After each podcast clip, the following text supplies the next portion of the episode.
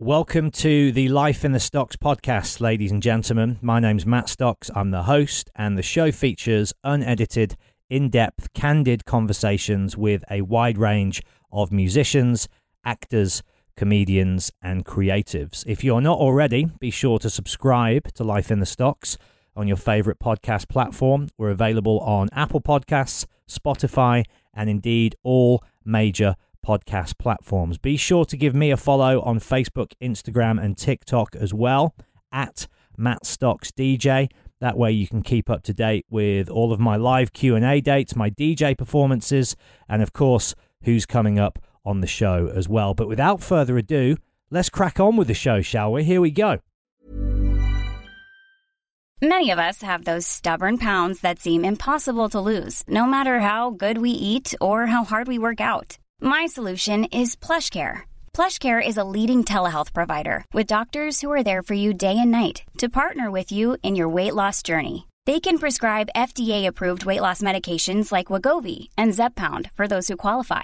Plus, they accept most insurance plans. To get started, visit plushcare.com slash weight loss. That's plushcare.com slash weight loss.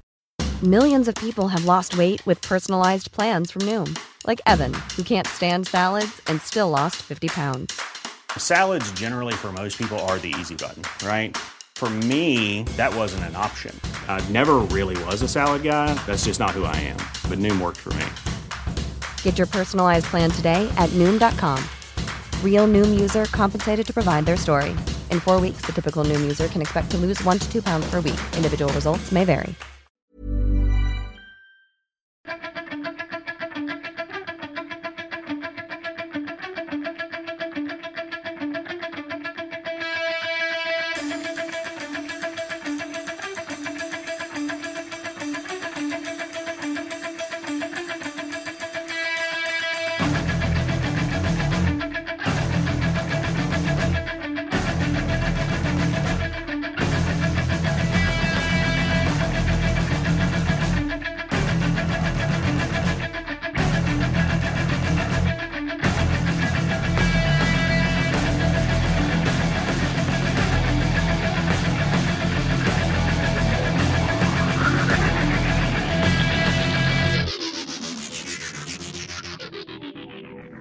Right, let's hit the ground running because time is short. Um, Time of the essence. I'm at the historic Shepherd's Bush Empire. I'm here with Dennis uh, from Refused. They're playing here tonight with Thrice. Um, I want to ask you about the Damned Show at the London Palladium the other night, first Yes, of all. please. I saw a picture of you there. Am I right in thinking that you have a friendship with Dave? no, No. but I wish I had. He's a cool cat, right? He seems like a cool cat. Yeah? they're one of my favorite bands. Like, uh, also one of my favorite bands because I feel like the, the kinship with the with a band that started out one way and ended up somewhere else, and like it, it's all been solid.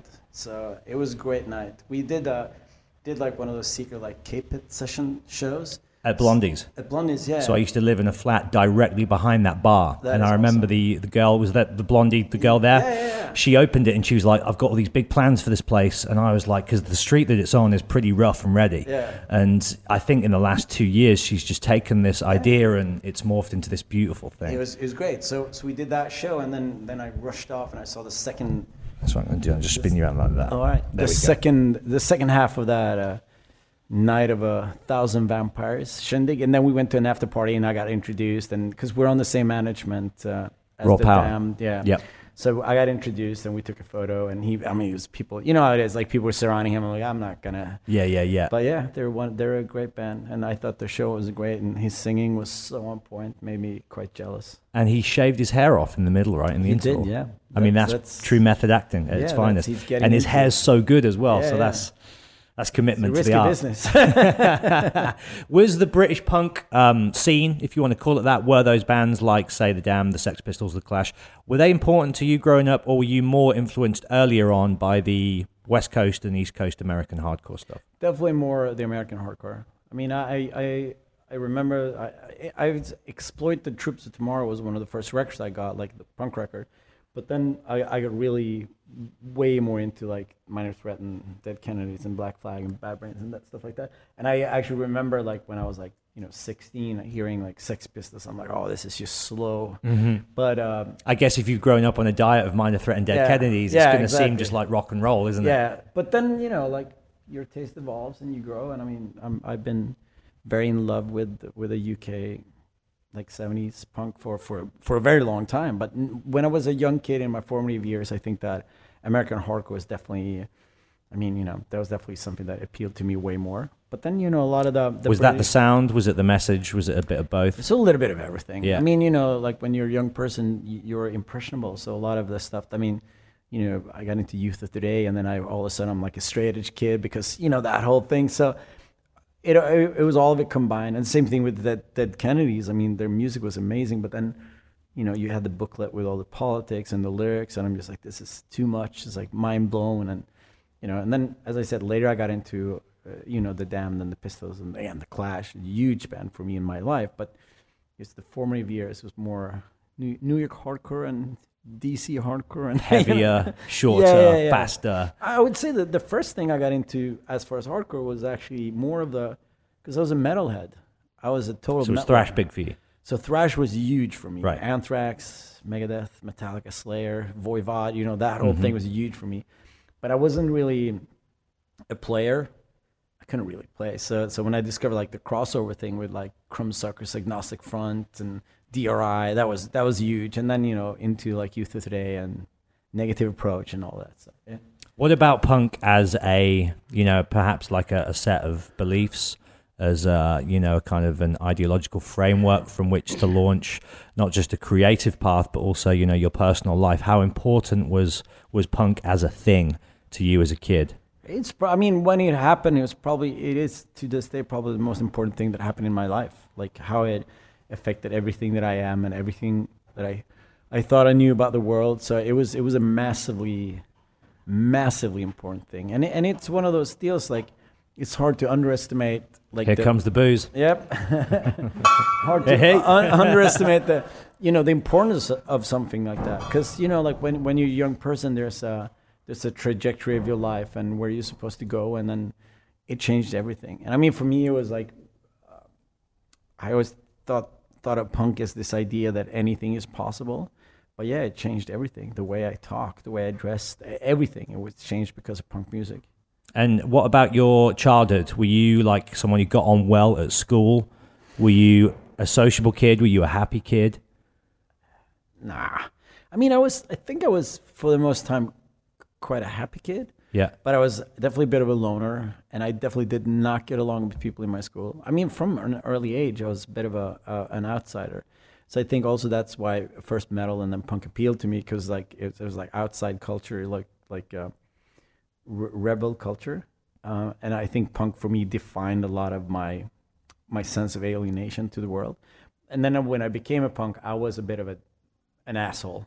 I was that guy, and you know that that went full mohawk and like came to class and like fuck you. You know, like I was that guy for a little bit because Went full nihilist. yeah, yeah, pretty much. But I, but I think a lot of it had to do with uh, just the perception of yourself as an outsider, perception of yourself as like th- this misfit, and then discovering a music that embraced that whole identity. I was like, oh, I'm gonna embrace the fact that I feel like an outsider and really kind of go for it and be like, you know, I thought I was smarter and better than everyone else because I discovered this music, and then I, it, yeah, I let the world around me know it for a while.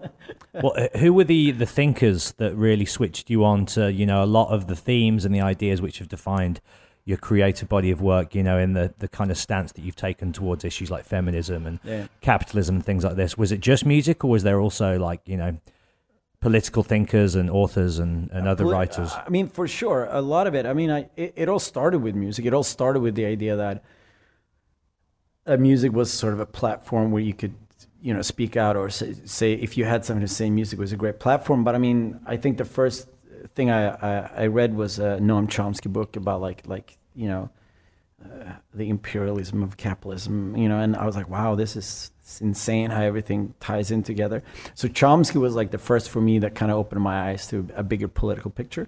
But er, early on, when we were punks, we were hanging out with the anarchists, like the anarchist youth group in town. So I was hanging out with them, but it wasn't so.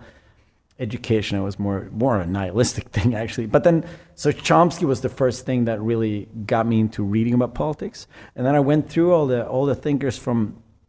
I mean, I've studied Marx. I've Bakunin, Kropotkin, all the anarchist writers, Emma Goldman, and and and went all the way to to like the situationist movement in France with Guy Debord and Raoul Vaneigem, and and uh, you know, I've read it all. I'm like one of those kids that like I didn't have much of an education and I kind of dropped out of school. So when I discovered politics, I really I made an effort to learn as much as possible about it. So I, I, I had a couple years in the, in the mid to late 90s, early 2000s where I actually studied political science at home and political theory, where I had like stacks of like political thinkers by the by the edge of my bed, and I was reading every day for at least two hours every day, just just these political thinkers, and and you know, you read everything from Foucault to you know. I did a lot of Foucault yeah. University. Yeah. yeah, and I did that voluntarily by myself yeah, because yeah, I yeah. wanted to learn about these things. So um, it was an interesting journey, but that was a bit later. I mean, at first, and I think that's a cool thing about punk. At first, it was very, um, it's like a gut reaction to the world, and and purely visceral and emotional. pure and- visceral, yeah. purely emotional, purely like, you know, there's something wrong, and you kind of like, and you speak out, kind of uninformed, but like like but passionate. passionate Yeah. and very very honest. Uh, and then I, I one of the things that, that struck me was like I'm doing all these interviews. I mean, this is way before social media, which is fantastic because uh, nowadays people can't really do that. They'll get called out by leftist people who think they're better than right wing people that think you're wrong. You know, like so. So you can kind of go through these phases where you try out these political ideas in on stage or in Well, they have to change over time, right? Yeah. If you're just stagnant in one belief system forever, then you're closed yeah. off, aren't oh you? Oh yeah, yeah. That that's. But but but I, I, one of the things that happened to me was that I was doing interviews, I was talking to people, and then once in a while, someone came up to me and they actually challenged me for real, and I was like, whoa! And and there was a lot of things that I didn't have answers to because it, was all emotional, you know. So then I actually I actually started studying, and I was like, if I'm gonna be this this guy that, you know, gonna d- devote my life to talk about politics, I have to actually know what I'm talking about. And I studied it. I've studied hard, and, and I mean, still to this day, I, I read a lot of, of political theory. I read a lot about what go, what, what's going on in the world, so that you can, when people challenge you, you have an answer and you have an idea what you're actually talking about in in in depth. You know, not just like a, a slogan. I mean, Yes, a lot yeah, of yeah, yeah. a lot of our music is very sloganry, very very like, you know. Uh, something for people to sing along to. But then behind the sloganry, there's been hours and hours and hours of discussion about these topics and hours and hours of like rewriting lyrics so they they can fit the sort of little verse chorus verse uh, uh, you know trajectory. I think what's always been so fascinating about Refused as a band as well is the music has very much been an embodiment of this radical thought that you know is contained within the lyrics, and the two serve each other. yeah. Um, what was the reaction when you guys started going off the cliff and experimenting from within the scene? Because traditionally, and I don't want to badmouth anyone listening to this, but I know, and you probably do too, from experience better than anyone, that punk, hardcore, these scenes can be quite closed-minded sometimes when it comes to thinking outside the box and doing things Yeah. differently to the, uh, you know, the accepted way. for sure and i think that that's one of the things that i think we felt going into it we refused that that it was like it's like a clean slate. You can try anything. But when we did shape of punk to come uh, a lot of the people in the scene didn't like it. A lot of the people in the scene thought we are a bunch of pretentious fucks which is of course true. You know we were. We're very like highbrow and we're very like okay we're like intellectuals like in a kind of an asshole-ish way. But we made this music that that we felt like oh this is this is really good. This is different. We're trying out new things. And a lot of the people in the hardcore scene were just like nah fuck these guys and so when we broke up in 98 we we had a sense of like yeah that didn't really go well like that that record kind of flopped and then here we are like you know like whatever, 21 years later and people are still you know we're, we're talking about it with our management like oh no no the shape of punk stuff still sells the most i'm like oh that's so crazy because when it came out like a lot of hardcore kids didn't like it. A lot of hardcore kids were like, "This is too weird. It's too pretentious. It's too political. It's you know whatever." And then, uh, you know, we broke up. well, yeah, right, pretty much straight after the release of the album, right? Well, no, it wasn't no. long. We actually the, the European release of the record was in February, so we toured the record for six months. But we we broke up like a week before the U.S. release. So Right. it's like it's one of those deals where it's like we're touring the states and we break up, and then the record comes out and it takes off, and we're just like, oh, we're we're sitting at home being like, what what what the hell's going on with this record? You know, it's just going places, and uh, it was The weird, world we- we- finally caught up. yeah, but we did we did six months of touring. We did like two Scandinavian tours. We did two European tours. Did a bunch of festivals. So we, we were like we were working on the record. And we we're getting any response. Like people were just like, yeah, whatever. Like we like their last record better, and you know, like we're coming back to cities, and it's not that great. And I remember like the the first uh, the, the the tour premiere of that whole album cycle yeah, there's no one there. And like the, we had like backing tracks, but on an ADAT. Right. And it kept fucking up, and we weren't like we hadn't practiced Because you hadn't practiced it live. Yeah, and it was it was a horrible thing. I remember like, oh, this is gonna be rough, you know, like. Well, it's such an ambitious record that it must have been pretty hard, you know, when you're just right there after the release of it, trying to replicate that stuff live. Yeah. I don't Was it a, was it a miserable experience touring that album? Yeah, it was. It was. But it wasn't so much. I mean, one of the aspects was that that I think that we didn't felt we felt that we weren't prepared enough. But then I mean, listening back to to live stuff from from '98, it sounds pretty awesome. Like there's some some small glitches here and there, but it sounds pretty awesome. But but the the, the experience was was miserable because we we didn't like each other at that point. Like we didn't get along, and and as I said, the crowd started getting smaller and smaller, and we're like, you know, we're playing this very ambitious record with these very ambitious songs, and like. 20 people show up and you're like oh this is not, Disheartening, right? yeah this is not what we hoped it would be so it was and, and you know as i said we weren't getting along like everybody was kind of burnt out on touring we were burnt out on each other and i think everybody wanted something different with music uh, so yeah it wasn't a great time looking back at it now i'm like there's, there's some fun incidents and, and you know we try to make the most of it but it was those six months when the record was out and we were touring it was just yeah not great And when it ends, does it end badly?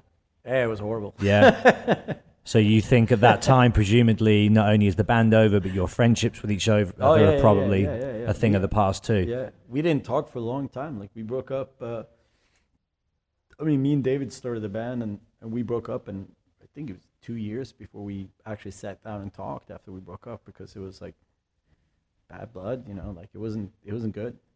And then we sat down and talked, and we're like, oh wait, we like each other. And then you know that kind of faded away, and then it took us another like six, seven years, and then we could actually start making fun of who we were back then, and, and then now it's like that's like a, a, a complete laughing matter. He's always like, "Oh, do you remember that show when you said?" And everyone's like, "Oh, that's insane," you know. so now it's like you know you you have a distance to you can joke about, and you can actually make fun of the of the jackass that you were, you know. I guess that comes with being mature and older and wiser as well, right? And Hopefully, yeah. growing and learning. yeah. Um, was there a period of time where you just didn't want any association with the band name or the music that you made? Did you feel like it was hard to come to terms and be at peace with the legacy of the band? Yeah, yeah, Yeah? I mean, I mean, especially like, I mean, I started Noise Conspiracy a week after Refused broke up, and we started playing, and we started, you know, writing music, and and I was so disheartened by the whole experience, and I felt very much like, okay, so we're gonna start a band that's not a part of a scene. We're gonna do something completely like our own thing, and not just not fall in with like, oh, we're a hardcore band or whatever, and. um we start touring and, and people are just like, I love Refused. Every night people are Can't like, escape that it. was a good show. I love Refused. And you're like, oh man. So for a long time, it was it was quite annoying that that um that we we couldn't escape it really. But then you know after a while you're like, I guess it's you know I guess it's fine. I guess it's like you soften a little bit and then you can actually look at the record and be like. It's a pretty good record. Yeah, You know, yeah, And then you kind of That's safe to let that sink in, and you're like, oh, and I can, I can live with this. So, but it took a while. It took a while to really, you know, get get to that place where where we were fine with it. You know. I want to ask you this: uh, What's the seed for the, you know, the Reformation? Because assumedly you sort of walked away from that forever, and, Yeah. and you and you were so busy during those years and doing such great stuff. One of my favorite things actually about watching Against Me live for many years was watching Inge just jump all over the. he- He's Dee Ramone, isn't he? Like he I is know, the offspring yeah, yeah. of Dee Ramone. So you do all this great stuff, and then assumedly you're happy and you're content Yeah. in your life and everything. So what's the the draw to to Well- sit back down together as a group and There's a lot of stuff that went down that, that just kind of made that possible. When I mean, we actually, someone uh, asked about that yesterday. We were just in the bus, and like one of our crew people, and we're like, well, there's so many little things that kind of leads you to a place. And one of the big little things was that we're all living in the same city. When we broke up, we were scattered all over the world, doing different things and getting into different projects. And 2011, all of a sudden, everyone lives in, in the same hometown, uh, in the same town. Um, me and David had a hardcore band called AC4 together. yep, great band. Yeah, it was great. It's fun. And then Chris and David and Magnus had like a project, and so we're all moving in the same circles. And 2012 was a year when no one had much going on, and then we got the offer from Coachella, and we're kind of playing music, you know. So it's all these little things, and then all of a sudden, you're there. You know, like oh, Yeah. maybe we should do this, and uh, it happened. Yeah. How were those first well rehearsals? First of all, did the old feelings come back fairly quick? No, it was horrible. Was it? Yeah. no, not, not like it was just we were very out of shape and I started screaming. I lost my voice in like 10 minutes. I'm like, ah, this is going to be horrible. But then, you know, you do a couple more rehearsals and then it was fine. This is a lot of drumming going on. This on. is a lot of drumming, isn't Yeah. it? Let me have one check and see if it carries through into the room. yeah, yeah. Uh oh. We're locked out that way anyway. Perfect. We'll roll it. What? We'll roll it. All right. It doesn't make it inaudible. It's just not ideal. It's just gouge, gouge away, gouging away in the background. Punk rock podcasting. Um, Yeah. The first show, where was that? The first show was in Umeå at a really small place that holds maybe, say, 200, 200 people, maybe. We had a guest list of 200 people Of course. for that show. Yeah, yeah, yeah. And uh, there, was a, there was a line outside of 500 people who wanted to get in. It's wild. Uh, it was fun. One of the things about, about like getting together, like the, the payday from Coachella was pretty good. Yeah. And and it, it enabled us to like to take months off. And I mean, we practiced um, for three months, five days a week, nine to five, just to get in shape because we knew also the the unreasonable expectations that people had because most people never seen us live. So everyone's like, "Oh, we're expecting, you know, a certain thing from you." Well, you've been mythologized to high heaven yeah, right exactly. at this and, point. and it's it's it's tricky to to to combat your that myth of who you are. People, oh, you're legends. I'm like, ah, that's that's a lot to put on a person, you know. But it was it, it gave us the the chance to sort of like really uh, do our homework and really kind of dig in and be like, what what kind of band are we? How? And I mean, one of the things too, we had to change the whole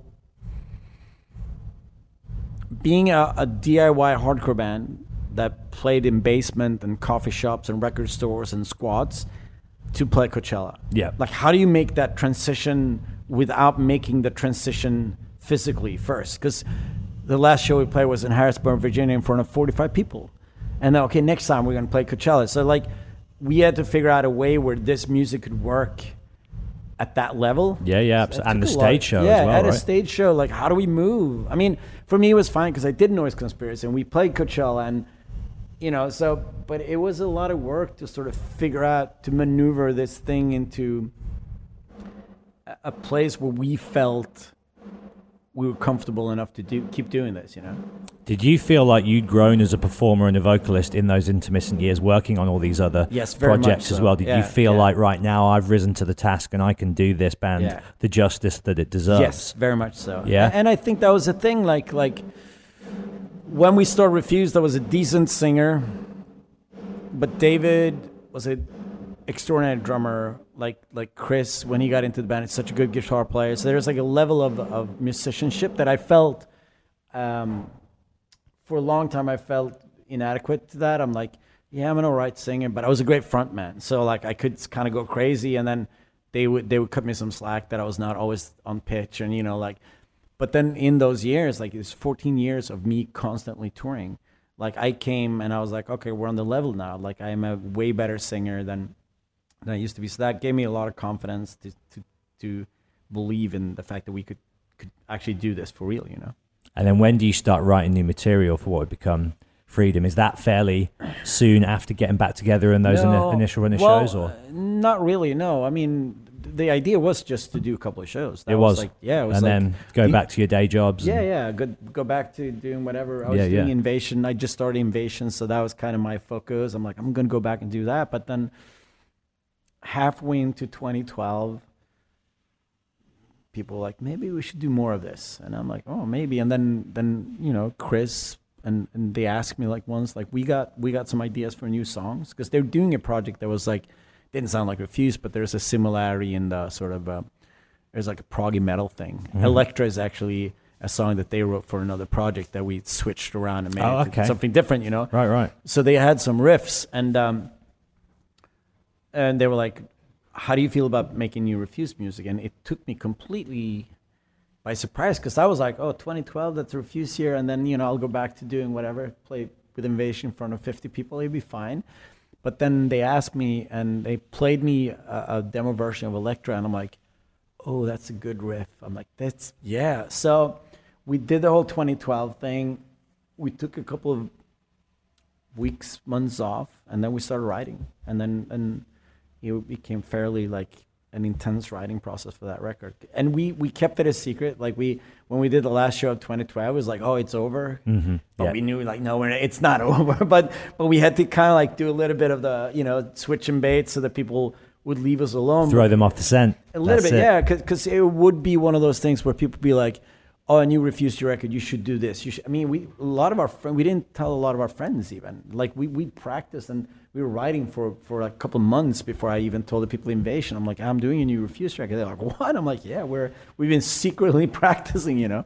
So uh, just just to be like. Um, not interfered with other people's opinion. Keeping it pure. Yeah, keeping it pure. You know. What a trip. I can't imagine there's many bands in the history of music that have been separated for that long and then have reconvened and created again after such an extended period Well, of time. I think it happens. A lot of bands kind of break up for 10 years, get back together. But, it, but I mean, for us, the weird thing was that the band we were, when we broke up, and the band we were, when we got back together, were two completely different bands. I mean, you know, you see all these documentaries about bands of, of their. I mean, we we're not that big of a band, but like the, the the rise of the band, like how they get more and more popular, that happened to us without anyone in the band being involved. Yep. You know, so it was like a weird thing where we're like, you could see our band taking off. You could see like like it, it was creating its own legacy, and we were not on that ride. So I think that's what sets us apart from a from a whole lot of other bands that were like, when we got back together, we were in a completely different level, and we're like, okay, so where do we go from now? Like like how do we reconcile with the fact that we're not the band that we were 14, 15 years ago, but we're something completely different. And how do you work with that? I mean, and freedom was us trying to figure that out. Like, how do we, where do we go with this music, and where do we go with these ideas? And then, so freedom was that. That was all the whole process of trying to figure out our identity as a band. You know. What was it like from a personal point of view, like with your brothers in that format, creating and catching up in this way that, you know, is I mean, it- only music allows? Yeah, it was a it was a freedom was an intense experience. We practiced a lot. It was really um, it was difficult because there was a lot of pressure, uh, especially from ourselves. It's like one of those deals, like like we and I, mean, I think also we knew early on that it was like one of those deals where I think we could we could pass like gold flakes to people and they'll still be like, eh, it's not the shape of punk to come because because when you have a record that you live with for that long, it does. I mean, we can create a record that's ten times better, and people will still not have that emotional connect to it. Well, So that's we- half of music, isn't it? It is, and we were talking about that today. And Chris said we can't fucking recreate people's childhood for them. Yeah. So when that is magic. That's that is true magic, and that is the magic. Someone came up to me last night. and They were like, "I was 13 years old. I was into Korn and Limp Bizkit. I heard Refused New Noise. It blew my mind." I'm like, I mean, no matter how how good the music we create is going to be, we're never going to blow that guy's mind again in that way. And especially when you lived with the record for like 15, 16 years, and like, here's some new music, you know. And um, so it was a, it was a tough process. I think that record is great. I think it has a couple of really cool songs on it. I think it's a bold and daring record. I understand that it's not the record that a lot of people were expecting us to put out. But that's also part of the process of being an artist. Like you have to be like, what do we need to do to move on? And then now with war music, I think oh, this makes complete sense. You know, this is like this is us. Without freedom, there wouldn't be war music. So this is us like trying to find like we did freedom and like okay, this is oh this makes sense. And then you know here we are and super exciting record and super excited about like just moving forward. Hey, I'm Ryan Reynolds. Recently, I asked Mint Mobile's legal team if big wireless companies are allowed to raise prices due to inflation. They said yes. And then when I asked if raising prices technically violates those onerous two year contracts, they said, What the f are you talking about, you insane Hollywood ass? So to recap, we're cutting the price of Mint Unlimited from $30 a month to just $15 a month. Give it a try at mintmobile.com slash switch. $45 up front for three months plus taxes and fees. Promoting for new customers for limited time. Unlimited more than 40 gigabytes per month. Slows. Full terms at mintmobile.com. Hiring for your small business? If you're not looking for professionals on LinkedIn, you're looking in the wrong place. That's like looking for your car keys in a fish tank. LinkedIn helps you hire professionals you can't find anywhere else, even those who aren't actively searching for a new job but might be open to the perfect role. In a given month, over 70% of LinkedIn users don't even visit other leading job sites. So start looking in the right place. With LinkedIn, you can hire professionals like a professional. Post your free job on linkedin.com slash people today. There's never been a faster or easier way to start your weight loss journey than with PlushCare. PlushCare accepts most insurance plans and gives you online access to board-certified physicians who can prescribe FDA-approved weight loss medications like Wegovy and Zepbound for those who qualify. Take charge of your health and speak with a board-certified physician about a weight loss plan that's right for you. Get started today at plushcare.com slash weight loss. That's plushcare.com slash weight loss. plushcare.com slash weight loss. Well, every album, I think, if not is, should be a reaction to the last and a reaction to the now. Yes. And what's going Hegel on. for you, Hegelian dialectics, as I've studied. and uh, the recording process of this one, how did that differ from from Freedom? What made this record's kind of creation unique? well, Freedom, we went to L.A. We recorded with a guy called Nick Launay. It's an amazing character. He did like the last six Nick Cave records, seven Nick Cave records, and he worked with the Yeah Yeah Yeahs, and he did the new. He's doing the new Idles record and Anna Calvi. You know, so we went with him, and and we went to LA, and we rented a house, and we were in LA for six weeks. Like really, we practiced so much before we came to LA. And this record, we we went to uh, a studio uh, on the and on on an island in Sweden and then we recorded in five different studios outside of Stockholm, in Stockholm with friends. David and Chris produced the record.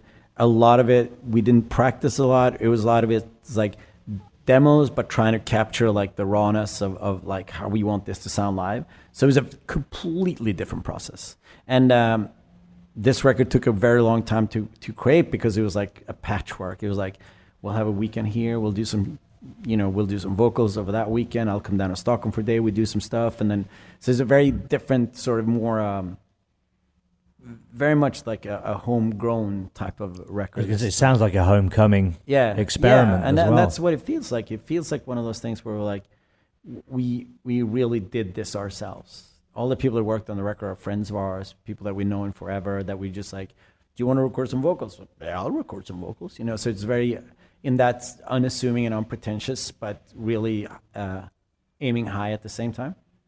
So yeah, it's a very different process than going to LA and working with a big producer and you know doing that whole thing. So Was cool. it fun to do that though? Because presumably you wouldn't have got to do that with Refused at least last time around. No, eh, not at all. But yeah, I like that process. I like. I mean, I'm. I'm. I've done a couple. I mean, I did some records with Rick Rubin. I was gonna ask you next with about working with him. Yeah, so, yeah. So it's like, I've I've done a couple of those things, and I find it interesting because it's a very different process from a lot of records you do. You do it yourself. It's a very kind of internal affair, and I like it when someone comes from the outside and be like, "Oh, this is how we should tweak it." But you know, like, uh, it is one of those things you have to balance it out because at the end of the day, no one knows Refused better than Refused. So how do you, like, you know, so it, it, it's very different things. But I enjoyed working with Nick Launay. We're, we're very good friends still, and we're very like I, I really liked him. Maybe not the best fit for our band. But that's that's something you learn. You know, like you try something, you're like, yeah, it was it was fine. You know, I think the record sounds great. So actually, it sounds it's, it sounds great. What what about Rick Rubin? Tell me about that guy. What he brings to the the Rick- equation. Yeah, Rick Rubin was the guy that uh, taught me how to sing. He was very he punished me quite a lot on the singing front. That's interesting because I've heard from a lot of people that he's not a hands-on He producer. was but insanely well. We did two records with Rick. First one, Armed Love. Um, he was super hands on. He was in the studio every day. I did six weeks of vocals with him. Six weeks just vocals every day. Me, just me and him and an engineer. Some days we did vocals for seven hours. Some days, some days we did vocals for twenty minutes. And he's like, "Oh, you sound tired. Just go home." And he was very particular about how he wanted me to sing. And uh, I came out of that process uh, 10 times better singer. And then the next time we came back, he showed up once in a while. He left some notes and he was like, oh, it's fine. because he felt, I guess, like he'd got you to a place yeah, yeah. And I mean, it's where he it could leave you it- unsupervised, exactly. as And, and also, he, um, the people he surrounds himself with are engineers that they know. I mean, we were doing overdubs and someone's like, oh, we'll do this. And he, the engineer just looked at us. He's like, no, Rick's not going to like that. We're like, all right, let's not do that. So, but uh, yeah, it was a very different. He was not hands on at all the second time. The first time he was super hands on. But I mean, he, as I said, like that experience of of being in in Sound City with like the best engineer, the best producer, like it was it's something you'll remember for the rest of your life. You know, it was is a truly amazing experience. I wish those record would have done better, but that's that's a part of life too. You know, like it happened, and I learned so much from those records, and and learned so much from that experience that it's it's amazing. You know. Do you remain optimistic, Dennis, about the future of our world? To segue gently into that. Well, on most days, yes, I do. I think that um, there there's there's a power in us that that that can transcend the the mundane madness of what goes on around us. I mean, to a certain extent, the world looks kind of fucked, but I still believe in in I still believe in us. I still believe that people can do good. I still I still believe that people want to do good. Um, so yeah, it, without that, uh, without that feeling, it would be impossible to get up on stage and I talk about like radical ideas or, or radical change and so on. So I have to believe. But then yeah, some days you're like, oh, this is it's too much. You know, There's Mm. too much going on. But that, that I guess that's a, that's a part of uh, what's happening. I mean, with what's going on now with the whole environmental movement and Greta Thunberg, it's amazing. It's such an inspiration. You're She's like a modern day Martin Luther King or something, isn't she? Yeah. She feels like that kind Yeah. of figure in yeah, the yeah, world. She's amazing. So that gives you that gives you hope. That gives you inspiration. That you know, look at young kids. And you're like if young kids can do that, like then then maybe the world will become a better place. I mean, just look. I saw some. Are you a parent? No, I'm No. not. I I have a partner that very much wants me to be a parent. So um, you know, perhaps. perhaps It will it's in- happen in, the soon. cards. Yeah, but um, I I mean the same thing. I saw like a, a an electoral map of America, and it was like I think there were three states that were Republican if if young kids get to vote. So there's there's definitely I mean there's a generation of um, which which rich white privileged men um, that are dying out, which is a good thing. So I, I think I think I'm quite if if the planet in itself can survive, I think there is there is hope for the future. I think uh, it's almost like the. Mo- I mean, I guess every period in time that happens, the people living through it feel that way. But I feel like this moment in time is, as well as being the most terrifying, also the most exciting and significant period of potential change or catastrophe. Yeah. Right, like everything feels perhaps more vital now than ever before. Not just in terms of environmentalism, but politics as well. yeah, and yeah, for sure. I mean, it's never. I don't think the world has ever been this divided. yeah, yeah, yeah, yeah. which is of course a tool to keep people sort of uh, at each other's throat and instead of seeing kind of the real problems and seeing what, what the real issues are we made huge strides in, in feminism huge strides in environmental thinking i mean i've been vegan for 26 years it's the best time of my life to be vegan How easy is it to be a vegan now? it's so easy Even It's on tour? it's not even a challenge anymore so so we made we made some great strides. We made some great progress, but then there's other parts where we're actually slipping, and there it's actually worse. I mean, the the economical divide is getting bigger and bigger again, especially in the West world. I mean, the economic divide is, is shrinking in Southeast Asia a little bit. People are rising out of poverty, but in in the West, it's actually increasing again, and um, the one percent is like, you know, like it is the reason why they're called the one percent. So there are definitely things that are worse, definitely things that are better, but but it's it's also interesting to see where that will lead us. You know. I think technology is a trip in today's world because the irony of technology is that it's designed and invented to bring people together and increase Yeah. communication. And, And I do feel like it's having the op. right? Do you agree with that? Yeah, Is that the way I you see? with that. There's obviously many, many beautiful things that the internet affords us, uh, freedom of information, and Yeah. but I do feel like the the interconnectivity of the human race is, you know, dissipating at a rate that's Yeah. quite alarming and There, scary. there, I think the the political discourse uh, has corroded because of the fact that uh, people communicate on, on platforms like Twitter and Instagram, and the way we communicate there is very Black and white. yeah black and white, completely without depth, completely without like any shades of, of you know the, the complexities of most of these issues, and it's also become like a, a battleground for especially for the right wing and they're pretty good at it because they have they have no scruples. They have plenty of fake accounts, and they can attack people over and over again and make it seem like there are way more people who think a certain way than there actually are. So it, it's a tricky thing because it's like um, it is very divisive and it's very anti-intellectual, I must say. Yeah, yeah. And- well, discourse is almost Yeah. discouraged. Exactly. Yeah, yeah, and and you you you don't want people to actually uh, have some sort of analysis uh, of the actual political uh, conversation or political situation because the conversation can't hold that.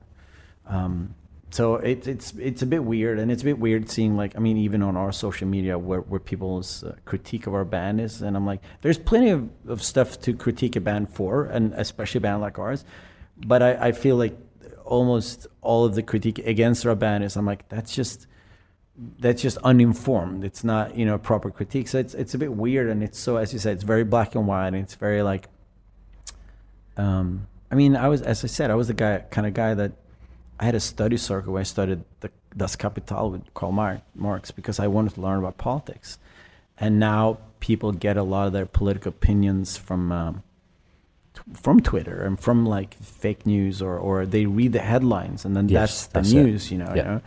And um, And it's all very clickbaity, isn't it? yeah, because these sites just want those. Yeah, clicks. exactly. So so it's it's it's of course tricky when when there is no real depth and analysis to to to it, and then that's also why I, I tend to not um, interact in these conversations because I was like, there's no pointing me getting into this because, I mean, if someone has an an an um, an issue with something that I've said, come up and talk to me. We can we can hash it out. Yeah. I'm sure we can find some common ground. And it's also, I mean, one of the things I have to admit too is like when you are in a band and when you are an artist performing, um, our whole agenda is to dial it up to 11 and to be abrasive and to be comfort, yeah. confrontational and provocative because uh, it doesn't make it does it doesn't make for exciting art to go well on the other one hand but on the other hand and on the one hand That's what live what- debates are for. yeah, exactly. Yeah. That that is if you sit down like this, you can sort of uh, cover uh, cover all the areas. But when I got like thirty seconds on stage to say something about the state of You the world. You want to get in people's face and make them think, right? exactly, you can't go on the one hand. On the other hand, you know, you have to kind of be the asshole about it. You know, and and I think that's the same thing with our lyrics. Where they're quite explicit. They're quite like in your face because that's what we need. And also, it, one thing that me and David talked a lot about when writing these lyrics is that in a world that's so not radical right now, because I mean, even even the, the, the, the left spectrum is is so far to the center that it's not discernible as the left anymore. Especially Yes. in Sweden, it's very. Uh, but but our thing has always been like, if there wasn't for Malcolm X, no one would listen to Martin Luther King. So we gladly be Malcolm X Yeah. and then someone that's a bit more reasonable can sort of A bit more you know, yeah, yeah yeah. exactly and i think that's that's fine and that's that's the that is art you know that that's that's why we have art to sort of exaggerate and to to to go across the line and to be provocative and then you can end up somewhere else. I mean if you dial it up to 11 maybe we'll end up at 6 we'll be fine you know What an exciting time to be in a band like Refused and to be on stage and to be traveling the world. I think, you know, I've done a lot of tours, and the beauty for me of being on the road and making a living through touring is you get to see that there isn't actually as much difference as the news would have us believe. Yeah, yeah, yeah. You know, from city to city, from country to country, from continent to continent. You break down those barriers. Obviously, you're in the ultimate profession which does that musically, musically, sorry.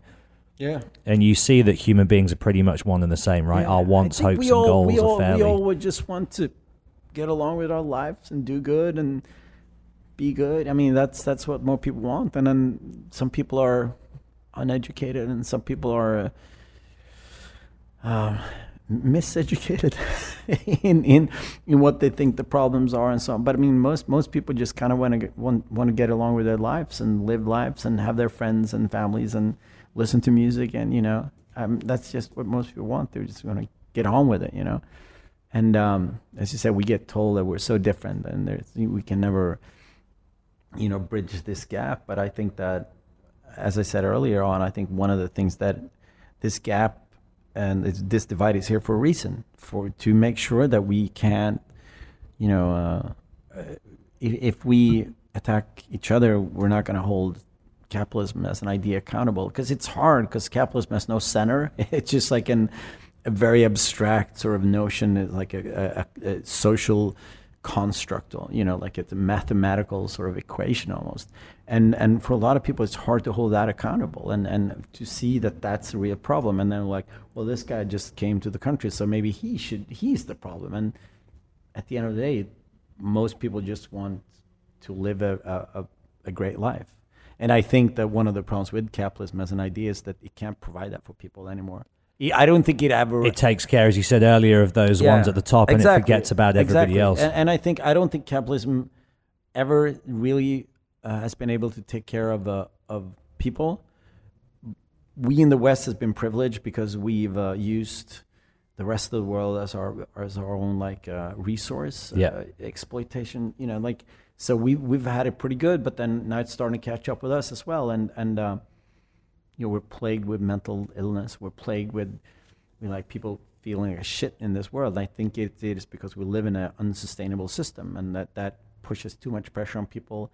People work double jobs. City like London, you can't afford to live anywhere in the city because it's so fucking expensive, and it just puts puts this massive pressure on people to succeed in a in a in a game that's stacked against you. You know.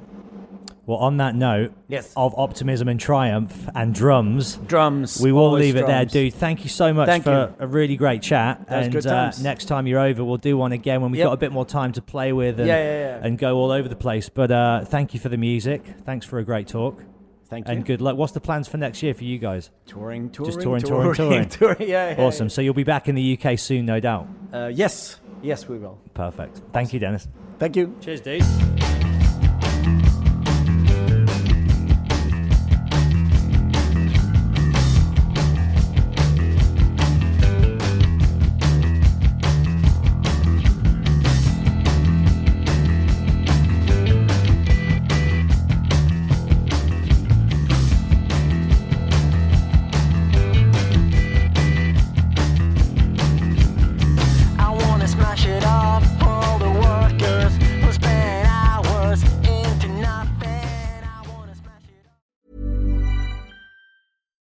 Hi, I'm Daniel, founder of Pretty Litter. Cats and cat owners deserve better than any old fashioned litter. That's why I teamed up with scientists and veterinarians to create Pretty Litter. Its innovative crystal formula has superior odor control and weighs up to 80% less than clay litter. Pretty Litter even monitors health by changing colors to help detect early signs of potential illness. It's the world's smartest kitty litter. Go to prettylitter.com and use code ACAST for 20% off your first order and a free cat toy. Terms and conditions apply. See site for details. Even when we're on a budget, we still deserve nice things. Quince is a place to scoop up stunning high-end goods for 50 to 80% less than similar brands.